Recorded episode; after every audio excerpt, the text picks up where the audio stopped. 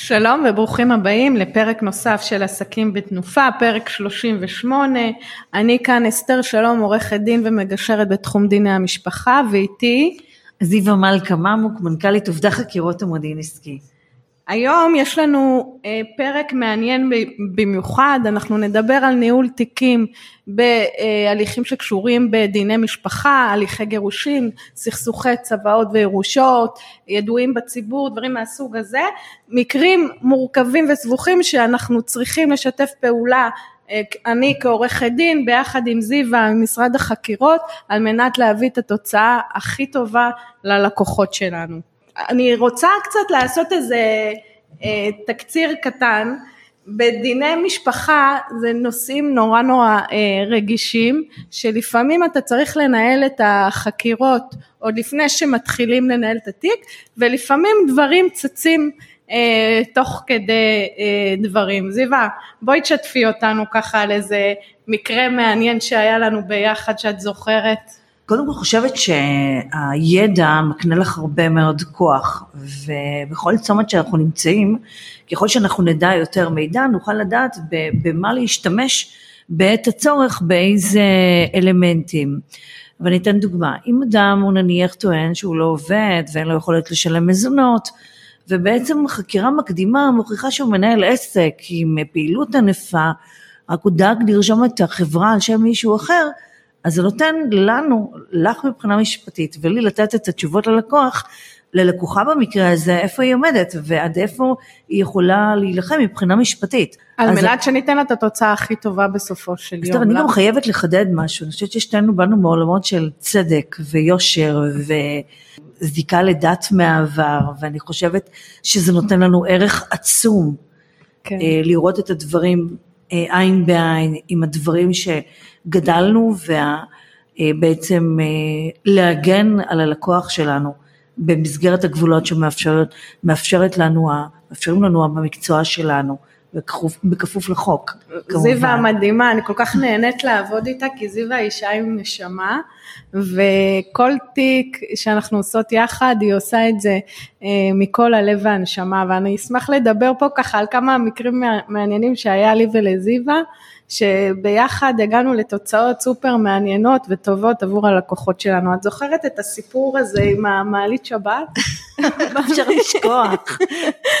אז, אז אני רוצה ככה לנגוע באיזה מקרה מעניין שהיה לנו. הגיע למשרד בחור דתי, הוא סיפר לי שהוא נשוי ויש לו חמישה ילדים, אה, והוא אומר שלא טוב לו בבית, אה, אשתו הגישה לבית הדין הרבני תביעת גירושין, היא כרכה לתביעת הגירושין כתובה, הכתובה שם הייתה על איזה 180 אלף שקל, טענה כנגדו כל מיני טענות קשות שהוא אלים והוא לא שוכב איתה והוא מתנהג אליה לא יפה והוא מספר לי שבין זה לבין המציאות המרחק הוא שמיים וארץ והוא לא יודע על מה ולמה נפלה עליו הגזרה הזאת ככה כרעם ביום בהיר ואני ככה מתקשרת אה, לזיווה ואומר לה תשמעי יש פה איזה בחור שהוא נראה לי מאוד אמין והוא מספר איזה סיפור ואת חייבת לעזור לי. כאילו אנחנו חייבים לדעת מה קורה. משהו עם הגברת הזאת לא מסתדר לי. הבחור דרך אגב אומר במהלך הפגישה שהאישה אומרת לו שהיא בדיכאון מאוד מאוד קשה ולכן היא לא יכולה לקיים איתו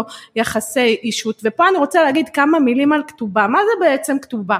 כתובה זה בעצם שטר שהגבר נותן ביום החתונה לאישה שלו, בה הוא מתחייב על סכום מסוים, בעצם נותן צ'ק עם פירעון דחוי, שבמקרה והוא לא יספק צרכים מסוימים לאישה, האישה הזאת תוכל להגיש תביעה לסכום שנקוב בכתובה. אוקיי?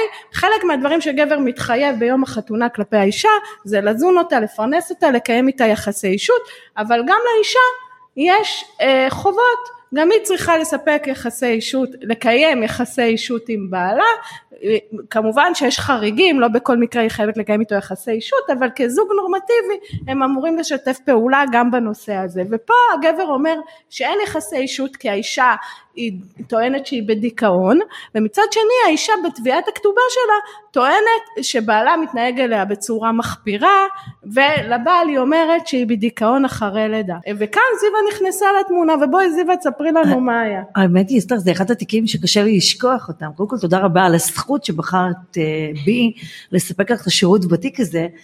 אה, אבל זה תיק שקודם כל אספנו נתונים לדעת מי הבחורה, מה סדר היום שלה, וביום יום ראינו אותה מאוד דתייה חסודה, נטולת אה, איפור, מאוד טבעית, אה, די ניכר שבדיכאון, די אנמית כזאת, הכל היה נראה ככה די תסריט שאולי הלקוח שלך לא לגמרי מדייק. בכל זאת אנחנו נמצאים בתוך שכונה מאוד דתית, חרדית, והתחושה היא שיכול להיות שבחורה באמת, באמת בדיכאון. באמת בדיכאון, כן. קורה אחרי לידה, אנחנו נשים, גם אנחנו אחרי לידה, אנחנו יודעים. חמישה ילדים בסך הכל. כן.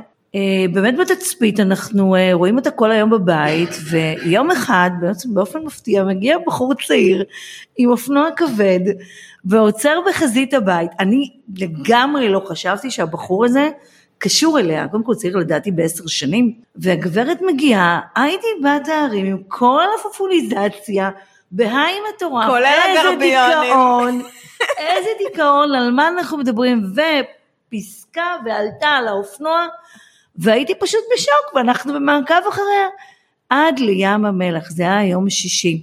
שישי שבת נשארנו בתצפית שם, עקבנו, לזכותה אני חייבת לומר שהיא באמת קיימה את המצווה שהיא אמורה לקיים, אבל לא עם האדם הנכון. מצוות עונה. אבל היא עשתה את זה בהרבה, במידה מכבדת, בשביל שהיא טרחה לרדת במעלית שבת. אז היא הזנה את העבירה. אבל כן, זה היה באמת אחד התיקים המאתגרים, המעניינים והבלתי צפויים. כן, אסתר. באמת אה, סיום מעניין, מיותר לציין שהתביעה לכתובה נדחתה תוך כדי שבית הדין מחייב את האישה בהוצאות ניכרות אה, ובזה תם הסיפור המעניין הזה. אני רוצה אה, לפנות לעוד נושא נורא נורא מעניין, נושא שקשור בצוואות. כולנו יודעים שעל פי חוק יש לאדם אפשרות להוריש את עזבונו ולרשום צוואה מפורטת אה, בה הוא מנחה למי הוא מוריש את העיזבון שלו ואיך הוא רוצה שזה יתחלק. והרבה פעמים אנחנו פותחים צוואות אחרי שהמוריש הלך לעולמו ונתקלים בכל מיני צוואות תמוהות, לא ברורות, אה, שנחזות למזויפות או שהייתה השפעה בלתי הוגנת על המצווה וכאן יש לנו אפשרות להתנגד לצוואה, אבל כשמגישים התנגדות לצוואה אנחנו צריכים לעשות, לעשות את ההתנגדות, להכין את ההתנגדות לבית משפט בצורה, זה מגיע קודם כל לרשם ואחר כך זה עובר לבית משפט, אבל בצורה מאוד ברורה, עם אסמכתאות, כדי שבאמת יהיה לזה תוחלת ואנחנו נשיג בסופו של יום את מה שאנחנו רוצים. בנוגע לצוואות קרה לי איזה מקרה מעניין, שגם זיווה ואני שיתפנו בו פעולה. הגיע אליי בחור הוא מספר שהוא בחור יחיד אה, ואבא שלו לא הרגיש כל כך טוב והוא זה שסעד אותו וטיפל בו במשך השנים. אימא שלו אה, נפטרה כמה שנים קודם והוא נשאר לטפל באבא הזה אה, וכשהוא הלך, במשך החיים כשאבא שלו היה בחיים וגם כשאימא שלו הייתה בחיים הם אמרו שכמובן כל העיזבון הולך לאותו בן יחיד שבאמת דאג להם כל החיים. גם על חשבונו זאת אומרת שהרבה דברים הוא לא התקדם בחיים בשביל לדאוג להורים שלו. וכשהאימא הלכה לעולמה האבא נשאר וכשהוא הלך לעולמו במשך שנה הבן הזה לא פתח את הצבא כי הוא היה, היה ברור צוואה אה, מציינת שכל העיזבון הולך אליו, היה לו גם קשה נורא מנטלית לפתוח את הצוואה הזאת, ואז אחרי שנה הוא פותח את הצוואה וחשכו עיניו, רשום בצוואה שאבא שלו הוריש את כל העיזבון למטפלת שהייתה מטפלת בו, מטפלת מרומניה. כאן הוא הגיע אליי ואמר מה עושים?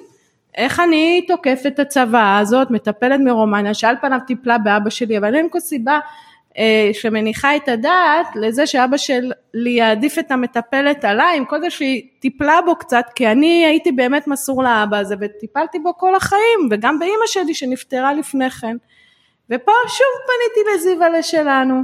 ואמרתי לה, תשמעי, משהו פה לא מסתדר, צריך לבדוק את הצוואה הזאת. זיווה, תספרי לנו מה עשית לנו שם. אסתר, האמת היא, זה אחד התיקים היותר, הם מאוד מאוד אחראיים, כי בכל זאת מדובר בצבא עם הרבה מאוד ממון ורכוש ואדמות ומקרקעין ונכסים וכספים ופדיונות, והיו שם, אה, הייתה שם מלחמה על הרבה מאוד כסף. הלקוח שלך באמת ובתמים האמין שהכל שלו, משום שהוא בן יחיד. וכשאת פנית אליי, התחלנו לעשות בדיקות, כל מה שהיה לנו זה הטלפון הסלולרי שלה שכבר היה מנותק. הגענו לחברת הניהול, החברה שניהלה אותה ככוח אדם זר, ביצענו חקירות שם, הגענו לפרטים שלה, לדרכון שלה, מי, והסתבר שאחרי שהיא התעשרה, היא פשוט עזבה לרומניה. הגענו לרומניה, ביצענו חקירות, הגענו לכתובת שלה, היא חיה ברמת חיים מאוד גבוהה, הסובבים שלה אומרים שהיא פשוט התעשרה מעצם העבודה שנתיים בארץ, יצרנו חוקרת שהיא דובבה אותה, יצרה איתה קשר, התעניינה בה, במשך חודשיים חברה אליה ולמדה ממנה מה קרה ואיך היא הגיעה להון שלה. היא סיפרה לאותה חוקרת שהיא לא ידעה שהחוקרת היא מטעם הלקוח שלך, שבעצם את ההונאה הגדולה היא עשתה בארץ כשהיא חברה לאיזשהו עורך דין והיא ועורך דין ירשו את כל הירושה של הלקוח שלך אה, והכל היה מוקלט ומתועד. אז כמובן שדוח כזה שמפרט תמליל שיחה והצהרה שלה, איך היא יצרה את ההונאה, אני חושבת שזה נותן ערך עצום מבחינה משפטית, בוודאי. כי גם שומעים את הקול האותנטי בצילום סמוי, רואים אותה, מזהים אותה, היא מצהירה שהיא ישבה עם עורך דין ופירטה את השם ואת המשרד ומה הם עשו. אז זה שם, אני חושבת, כל עורך דין במקום אחר, עם יכולת להתמודד מבחינה משפטית ברמה הרבה יותר גבוהה מנקודת המוצא שהתחילו. כן, בזכות זיווה באמת הצלחנו לעזור לבן היחיד הזה על מנת שהוא יקבל את מה שמגיע לו באמת על פי חוק ושלא יגזלו אותו, פשוט זה גזלה לאור יום ושיגיע לו מה שמגיע לו. היה לנו עוד סיפור נוסף אני וזיווה לגבי צוואה היה גם, גם חייבת, סיפור אני חייבת, דומה, כן, אני חייבת לספר, כן. זה היה מקרה של צבא, שהצבא הייתה לא כשרה, מישהו אחר זכה בצבא, והדרך שלנו להתמודד בתיק הזה, זה שבדקנו ומצאנו שהעדה לצבא, זאת אישה בת 90, סובלת מאלצהיימר, נראית כמו צמד, צמח בבית, בבית אבות, סיעודי, מרותקת אה, אה, למיטה עם אה, כוח, 24, כוח אדם 24-7, שלא מסוגלת לנהל בכלל שיחה, היא בכלל לא חיה בעולם הזה, לא מבינה כלום, והיא במצב הזה כבר עשור. אז בעצם איך נחתמה צוואה בזמן שהאישה הזאת בכלל לא כשרה להיות עדה. אז על בסיס זה ניתן לדחות את הצבא, התיק מאוד מעניין, אני חושבת שכל נושא הצוואות דורש חקירה מקדימה. כי רב הנסתר על הגלוי וזה אחרי ניסיון של 35 שנה. כן, ותחשבו, בכזאת קלות לוקחים נייר, משרבטים איזושהי חתימה, ועמל של שנים, זה יכול להיות המון נכסים ורכוש, עובר ככה בלי בדיקה לצד ג', זה, זה ממש לפעמים מאוד מאוד קיצוני, ואם לא בודקים לעומק אז זה יכול להיות אסון רציני. וטוב שיש לנו אותך. אסתר, אני חייבת אה, גם לשתף אותך בעוד איזה עניין, אני, אני מרגישה שעד שלקוח פונה למשרד חקירות, לוקח לו המון המון זמן, וכשהוא כבר מחליט להיפגש במשרד חקירות, אז כבר לבן זוג יש ילד שחוגג אותו רגע בר מצווה, והאישה בכלל לא מודעת. ואני אומרת לעצמי, מהניסיון שלי, שבעצם כל אחד מאיתנו יש לנו סימני שאלה. אז בואו נפתור את הסימני שאלה האלה. כי אני חושבת שאדם, כשהוא נמצא נמצא בצומת, שהוא לא יודע אם לפנות שמאלה או ימינה, זו הפוזיציה הכי קשה לאדם. once הוא יודע איפה הוא עומד, הוא מקבל החלטה לאן הוא רוצה לפנות. אבל עצם זה שיש הרגשה שיש משהו מחוץ לנישואים, או אין, בואו נברר, בואו נבדק, בואו ניגע בחומרים האלה, ובואו נכין את עצמנו לתסריט הבא. אני בכלל חושבת שבחיים אתה צריך יותר להניע תהליכים מאשר להיות תמונה לתהליך. והיתרון שיש לך עורכת דין, שהיא בגובה העיניים, שהיא זמינה, שהיא אנושית, שהיא אכפתית ושהיא חיה את התיק כאילו היא חווה אותו באופן אישי, עם האנשים שאני יכולה להגיד שהם כאלה, אבל את מדהים מה שאת, את יודעת, כל אחד מדבר מהרהורי ליבו וממה שהוא בעצמו, אז אם את מחמיאה לי בצורה כזאת, זו המחמאה הכי טובה, אז כנראה שגם את כזאת ואת לגמרי כזאת. אני רוצה לספר עוד איזה סיפור, את זוכרת את התינוקת בת שנה? וואו, וואו. אוקיי, היה לנו מקרה נורא נורא מעניין, הגיע אליי בחור צעיר, נשוי איזה שנה וחצי, נכון, נכון. מספר שיש לו תינוקת אחת, שהוא קשור אליה בכל אה, נימי ליבו ונפשו, ומשום מה אה, אשתו הטריה שאמורה לגדל איתו ביחד את התינוקת, לאהוב אותה ואותו, מונעת ממנו להתקרב לתינוקת. לא רק שהיא מונעת ממנו לגעת או להתקרב לתינוקת, תמיד סביב התינוקת יש איזה משמר, כמו בממלכה האנגלית, של חברה נורא נורא טובה שלה, של האישה, והאימא של האישה, וזה היה נורא, נראה נורא תמוה, כאילו לא נתנו לו גישה ל, לילדה, ולא הבנו מה הסיפור, כאילו אין פה איזה משהו מהותי, יש פה אלימות או משהו כזה, לא, היה, לא הייתה שום סיבה שימנעו מהאבא הזה לגשת ב, אני, לילדה. אני זוכרת את היום שפנית אליי ו, וחשבנו יחד, ו... ואמרתי לך, בואי נתחיל לעבוד, בואי נראה תוך כדי תנועה מה יש. לא ניכנס לתקציבים גדולים, בואי ניקח נניח 10-20 שעות, נראה מה אפשר לעשות. כן. ו... ובאמת... אה, זה היה הבא... יום שירד גשם נכון, באותו נכון, יום. נכון, נכון, כן. כמו שאת זוכרת. אה, הבעל לקח את התינוקת איתו, ועשינו את המעקב אחריה. ואנחנו רואים במעקב... מה זה, ש... לקח הרבה זמן עד שהיא שחררה גם את התינוקת, נכון, כי כל צודקת. הזמן הייתה סביבה. באיזשהו שלב הוא אמר, אני רוצה ליום אחד את התינוקת, רק ליום אחד, כי רצינו בעצם להרפות ולתת לה תחושה שהיא לבד. כן. הוא נאבק, זה נכון, כמו שאת אומרת, היה מאוד קשה להגיע. הקשר בין התינוקת לילדה היה ממש מצומצם, אבל היה יום אחד שהוא מאוד דרש. היא הייתה צריכה יום חופש, אז היא שחררה. יפה.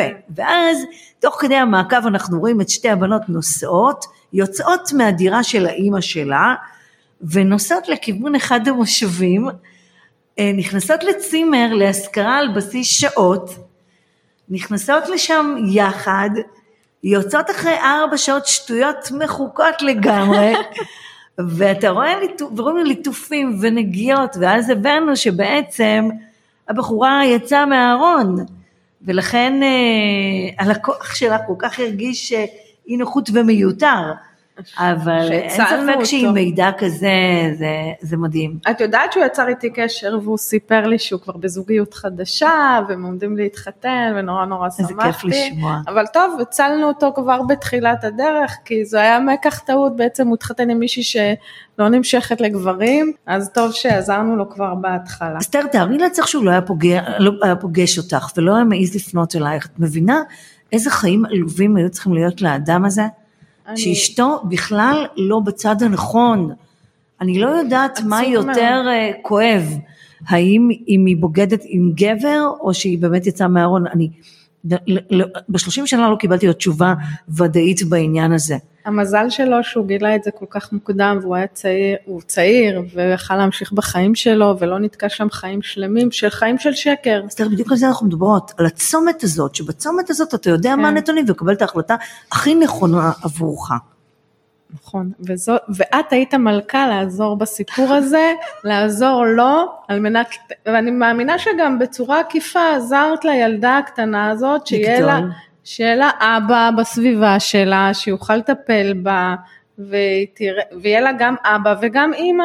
סתם, אני גם חושבת על התיק הזה, אני חושבת שחיי אומללות היו לשניהם, אם הם היו ממשיכים נכון, באותה הדרך. נכון. לפחות המעורבות שלך ושלי יצרה משהו שהוא חדש. ודאי, כן. כן, היא יכולה להיות עם בת הזוג שלו, מי שנוח, היא יכולה להיות איתה, הוא יכול להקים בית אה, פרק ב' בחיים והכל בסדר, הכל בסדר, אבל אני, אני לצערי, אני פוגשת הרבה מאוד משפחות שמכוח האנרציה חיים אחד עם השני, כבר לא רואים אחד את השני, ו...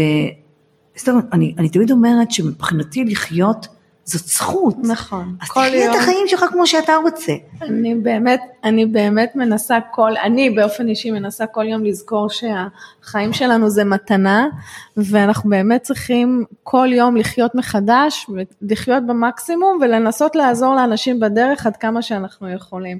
ואת עושה את זה בצורה נהדרת, זיווה. זיווה, דיברנו ככה על כמה מקרים שיצא לנו לנהל ביחד, אנחנו ככה מתקרבים לסוף הפודקאסט שלנו.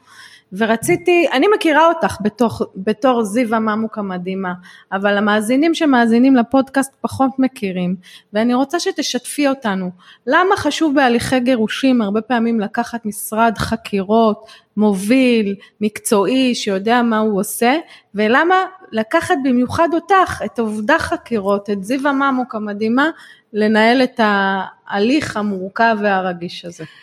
אה, סתם, קודם כל השאלה היא מאוד מאוד אה, מקצועית ונכונה ומדויקת. אה, אני מנהלת תאגיד, אני לא עוסק פטור, אני לא עוסק זעיר, אני גם לא עוסק מורשה, אני מנהלת תאגיד. בתאגיד מועסקים עשרות עובדים במסגרת החברה הזאת.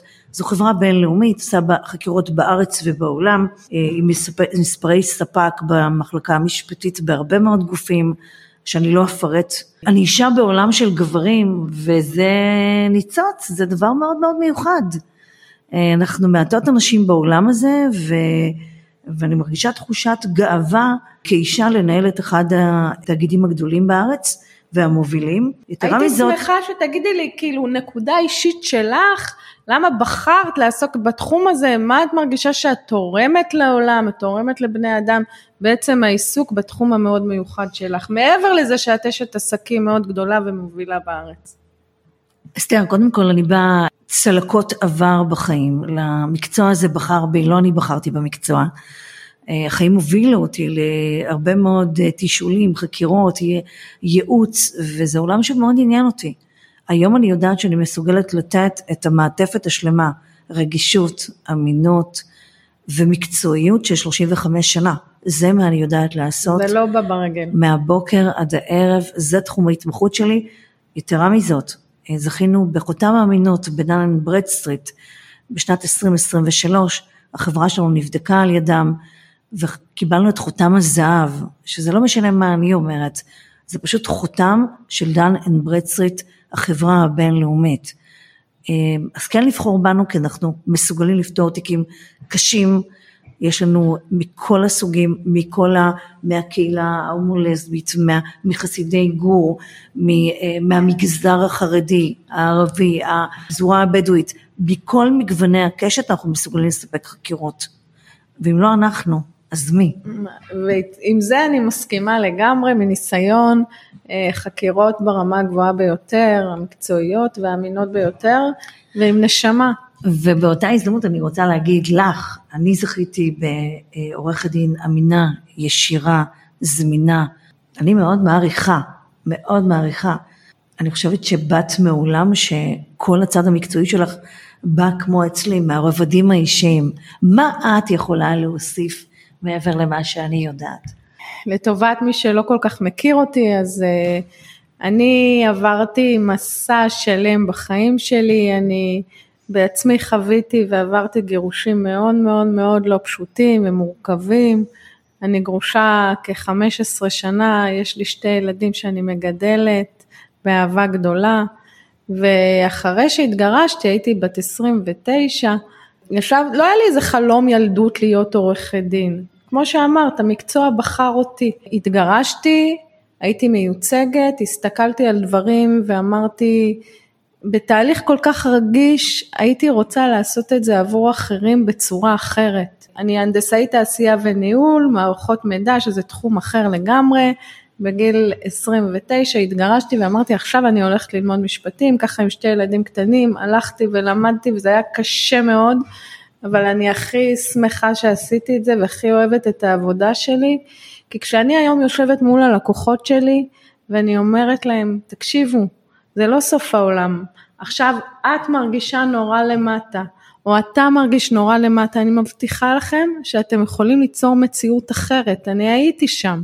אני הייתי במקום הנורא נורא נמוך, במקום הקשה הזה, העצב והאובדן שאתה מרגיש ואפשר להתרומם ואפשר לנסוק לגבהים נורא גדולים. וכשאתה מדבר לאנשים בגובה העיניים באותנטיות ובאמת ובפשטות ואומר להם אני הייתי שם זה נותן כל כך הרבה תקווה וכוח וחוזק לאנשים. וכשלקוח או לקוחה יושב אצלי במשרד ולקוחה נגיד אומרת לי את כזאת חזקה כל כך הייתי רוצה להיות שם כמוך ואני אומרת מישירה לה מבט ואני אומרת לה יקירה שלי את יכולה להיות חזקה כמוני, כי כשאני הייתי במקום שלך הייתי כמוך ואולי אפילו פחות, ובעזרת רצון ואמונה הגעתי לאן שהגעתי, והיום אני מסייעת לאחרות. אז גם את או אתה יכולים למצוא את הדרך ואת המקום שהוא הייעוד שלכם בשביל לעזור לעוד אנשים. ואני תמיד מעדיפה להסתכל על חצי הכוס המלאה ולראות שיש אור בקצה המנהרה ואפשר להגיע לשם. ודרך המסע של הכאב אפשר לצמוח ולהגיע לגבהים שאנחנו לפעמים לא יכולים לתאר לנו. אז לכן הפכתי להיות עורכת דין לענייני משפחה. מרגישה שזה הייעוד שלי ומנסה לעשות את זה הכי טוב שיש כמוך אני גם מייצגת בהמון קהלים, אם זה אה, דתיים וחילונים וגם בני עדות אחרות, אם זה נוצרים וערבים וחסרי דת ואנשים שהם הומואים ולסביות, כי בעיניי כולם הם בני אדם ולכולם יש זכות לבחור את החיים שלהם, יש לכולם זכויות שוות ואדם הוא באשר אדם, יש לו את הזכות לחיות בצורה הטובה ביותר הוא וכתוצאה מזה גם הילדים שלו, כל הסביבה שלו. אין, אין, נתת לי כזאת, כזאת השראה, אני חושבת שלקוחות שלך פשוט זכו, זכו. לא שאני מאחלת להיות לקוחה שלך, של... אבל... גם הלקוחות שלך, זיוונה. כיף, ממש כיף שאירחת אותי. אז אנחנו רוצים ככה אה, לסיים, היה לנו פודקאסט כזה מעניין, היה לי כל כך כיף מרתק. איתך, היה לי מרתק איתך זיווה, כמו תמיד. תודה רבה רבה על הפודקאסט הזה ונשתמע בפודקאסט הבא. להתראות. תודה, שלום.